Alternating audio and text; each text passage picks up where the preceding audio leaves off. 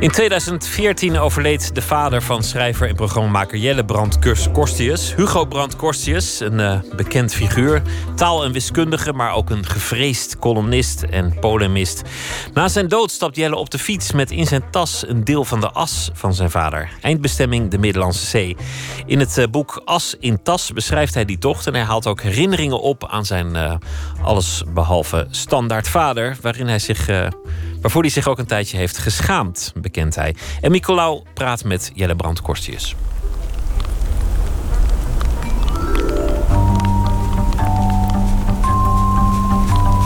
Het regent pijpenstelen en de gevoelstemperatuur ligt ergens tegen het vriespunt.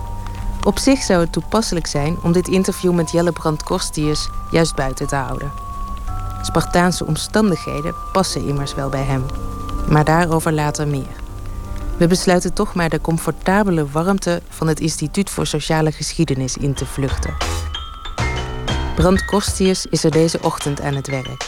Het is zijn vaste plek om te schrijven. Hier heb ik eigenlijk al mijn boeken geschreven. Ik begon hier uh, met mijn scriptie uh, jaren geleden. Ik ben hier eigenlijk blijven hangen. Ik vind het gewoon een hele fijne plek. Het is altijd wel fijn om ergens heen te gaan. En dan om een kantoor weer te nemen is ook weer zo wat. Ergens heen gaan. Daar is Brand Kostius sowieso goed in. Hij was vijf jaar correspondent in Moskou, maakte reisseries over Rusland en India en schreef een universele reisgids voor moeilijke landen. Hij is de zoon van Hugo Brandt Korstius, een van de grootste en beruchtste columnisten die Nederland gekend heeft. Zijn vader overleed in februari 2014. Mijn vader is overleden aan uh, dementie. Hij had waarschijnlijk al meerdere jaren, maar op een of andere manier had hij een manier gevonden om daarmee te leven hij was natuurlijk ook wel vergeetachtig en hij deed rare dingen, maar dat deed hij zijn hele leven. Dus het was een beetje moeilijk om dat te onderscheiden van zijn gewone zijn. Ehm, maar toen het eenmaal was gediagnosticeerd, toen ging het heel erg snel. Dus eerst kon hij niet meer lopen en uh, een week later kon hij ook niet meer praten. En uiteindelijk kon hij ook niet meer eten. En in de laatste week ging drinken ook niet meer en toen is het afgelopen. Dat laatste half jaar voor de dood van zijn vader wilde Brand Korstius het liefst weg. Of in ieder geval niet thuis zijn. Hij noemt het in zijn boek As in Tas zijn manische periode. Ik wilde het liefst eigenlijk op reis, maar ik kon niet op reis, want uh, ja, ik moest er voor mijn vader zijn. En toen heb ik gewoon ja, allemaal gekke dingen ondernomen om maar mijn geest bezig te houden. Dus ik ben aan een cursus Spaans begonnen en ik heb gitaarles genomen en uh, zelfs tai chi gedaan in het Oosterpark. En allemaal van dat soort ja, rare uh, dingen die ik ook natuurlijk allemaal niet heb afgemaakt. Ik heb nog bijna een woonboot gekocht ook. Ik woonde toen alleen en ja, dan wil je eigenlijk gewoon niet uh, thuiskomen in een, in een leeg huis. Dat is gewoon niet, niet zo fijn. Dus ja, dat was wel een moeilijke tijd. Taalgoochelaar, dwarsligger, briljante gelijkhebber, beroepskwetser en hartstochtelijk hater. Hij is het allemaal genoemd. De van oorsprong wis- en taalkundige Brand Korstius maakte er een sport van om via de pen de strijd aan te gaan met wetenschappers en politici. Dat leidde in 1985 tot een rel toen hem de PC-hoofdprijs was toegekend. Het kabinet had kritiek op zijn kwetsende teksten. Hij had minister van Financiën Onno Ruding vergeleken met nazi-kopstuk Adolf Eichmann. Onder een schier eindeloze hoeveelheid pseudoniemen, bijna meer dan te bevatten voor één leven. Denk aan Piet Grijs, Battes, Jan Eter, Victor Baren, Maaike Helder en Stoker. Was Hugo Brandt Korstius ook een van de productiefste columnisten van het land. In 1987 kreeg Brand Kostius de PC-hoofdprijs alsnog... vanwege zijn scherpzinnigheid en zijn verrijking van de Nederlandse taal. Ik ga door met het schrijven van mijn columns. De minister van Cultuur gaat door met het afbreken van de cultuur. En hij bleef schrijven, tot het bittere einde. Voor mijn vader uh, was leven was schrijven. Dus uh, als dat wegvalt, ja, dat is eigenlijk alsof hij al niet meer leeft. Dus hij heeft tot het laatste toe heeft hij uh, geprobeerd zelf dingen op te schrijven. En toen dat eenmaal niet meer ging, heeft hij ook nog wat aan mij gedicteerd. En toen dat ook niet meer ging, dat was, een, dat was ook maar een week, heb ik het geprobeerd met een A4'tje met alle letters erop. Dat hij die letters aanwees. Maar ja, uiteindelijk ging dat natuurlijk ook niet meer. Hoewel het lastig was om het fantastisch universum van zijn vader te betreden, zo beschrijft Jelle in zijn boek, kreeg hij soms toegang tijdens gezamenlijke fietstochtjes. Na de dood van zijn vader besluit hij een deel van de as uit te gaan strooien in de Middellandse Zee. Een symbolische daad die zijn vader volstrekt onzinnig had gevonden. Zo schrijft hij in zijn boek. Mijn vader zou het volstrekt bespottelijk gevonden hebben om in een purperen zakje met mij op reis te gaan. Stop mij maar in een vuilniszak, zei hij altijd als we hem vroegen wat we met hem moesten doen na zijn dood. Dat hij het niet erg vond om in een vuilniszak te zitten, begreep ik wel. Maar wat zouden wij ervan vinden, vroeg ik hem soms. Vond hij het niet erg dat zijn drie kinderen het daar moeilijk mee zouden hebben? Onze vader in een komozak, die waarschijnlijk net te klein was en ongetwijfeld zou scheuren.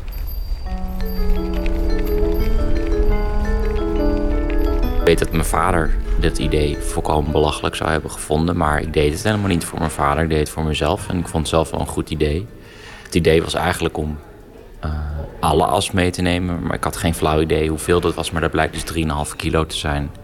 Ja, dat werd een beetje te gek. Want ik zat al met uh, een probleem met de hoeveelheid bagage. Je was helemaal niet echt goed voorbereid op dat fietsen.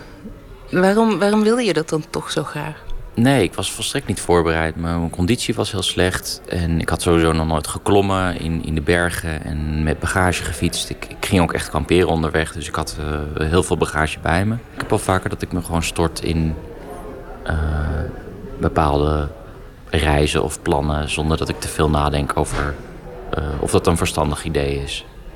Je schrijft ook dat, dat, dat die neiging tot een Spartaans leven of Spartaanse uh, belevenissen mee te maken, dat dat misschien ook wel door je opvoeding is gekomen. Hoezo dan?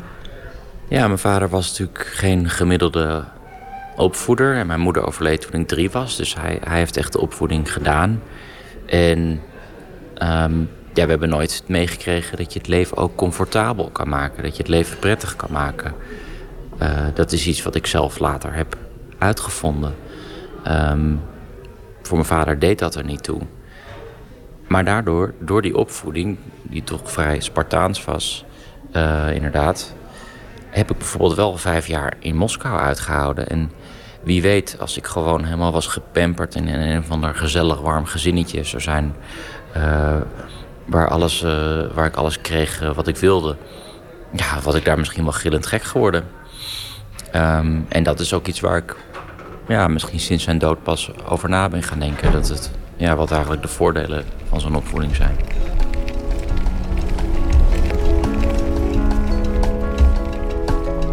Niets kon hem meer ergeren dan wanneer ik mij conformeerde aan de omgeving. Voor hem was het een principe om je juist niet aan de regels te houden. De wereld diende zich aan hem te conformeren.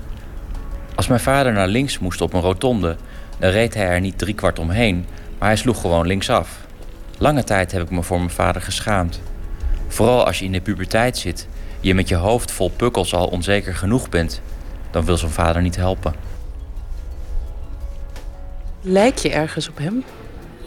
Natuurlijk lijk ik uh, op mijn vader.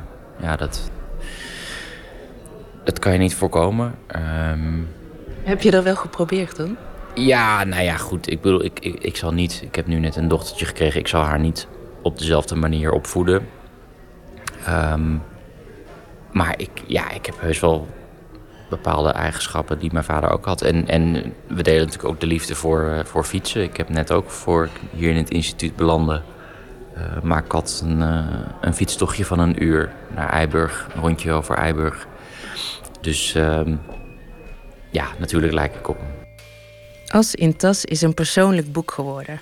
Hoewel hij het misschien niet graag toe wil geven... onder de luchtige toon schuilt het verdriet wat eigenlijk de meest intieme gevoelens zijn, die van verdriet, die staan er niet in. Tenminste, ze staan er niet expliciet in. Maar ik denk dat de lezer, als hij genoeg hersenen heeft, dat er wel zelf bij kan verzinnen. Een bespottelijk idee had zijn vader het gevonden. Een zakje as helemaal naar de Middellandse Zee brengen. Maar heeft die fietstocht nou toch wat opgeleverd? Nou, ik dacht van tevoren had ik het idee dat ik tijdens die fietstocht heel erg goed kon gaan mijmeren over mijn vader en, en filosoferen over het leven.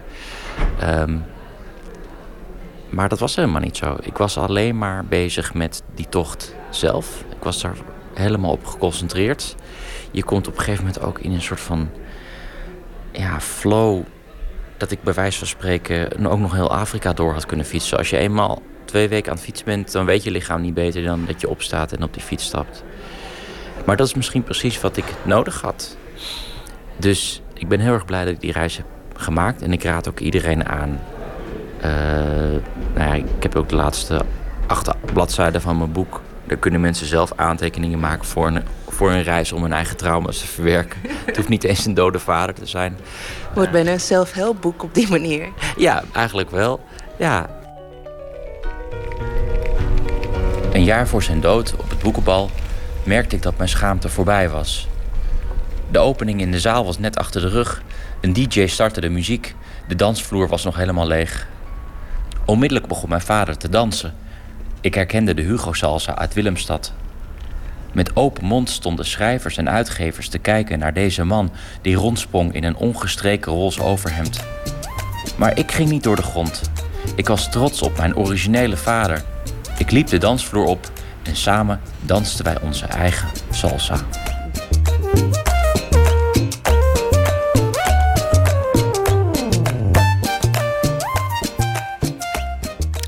Jelle Brand Korstius over zijn boek As in Tas, een bijdrage van Emmy Collau.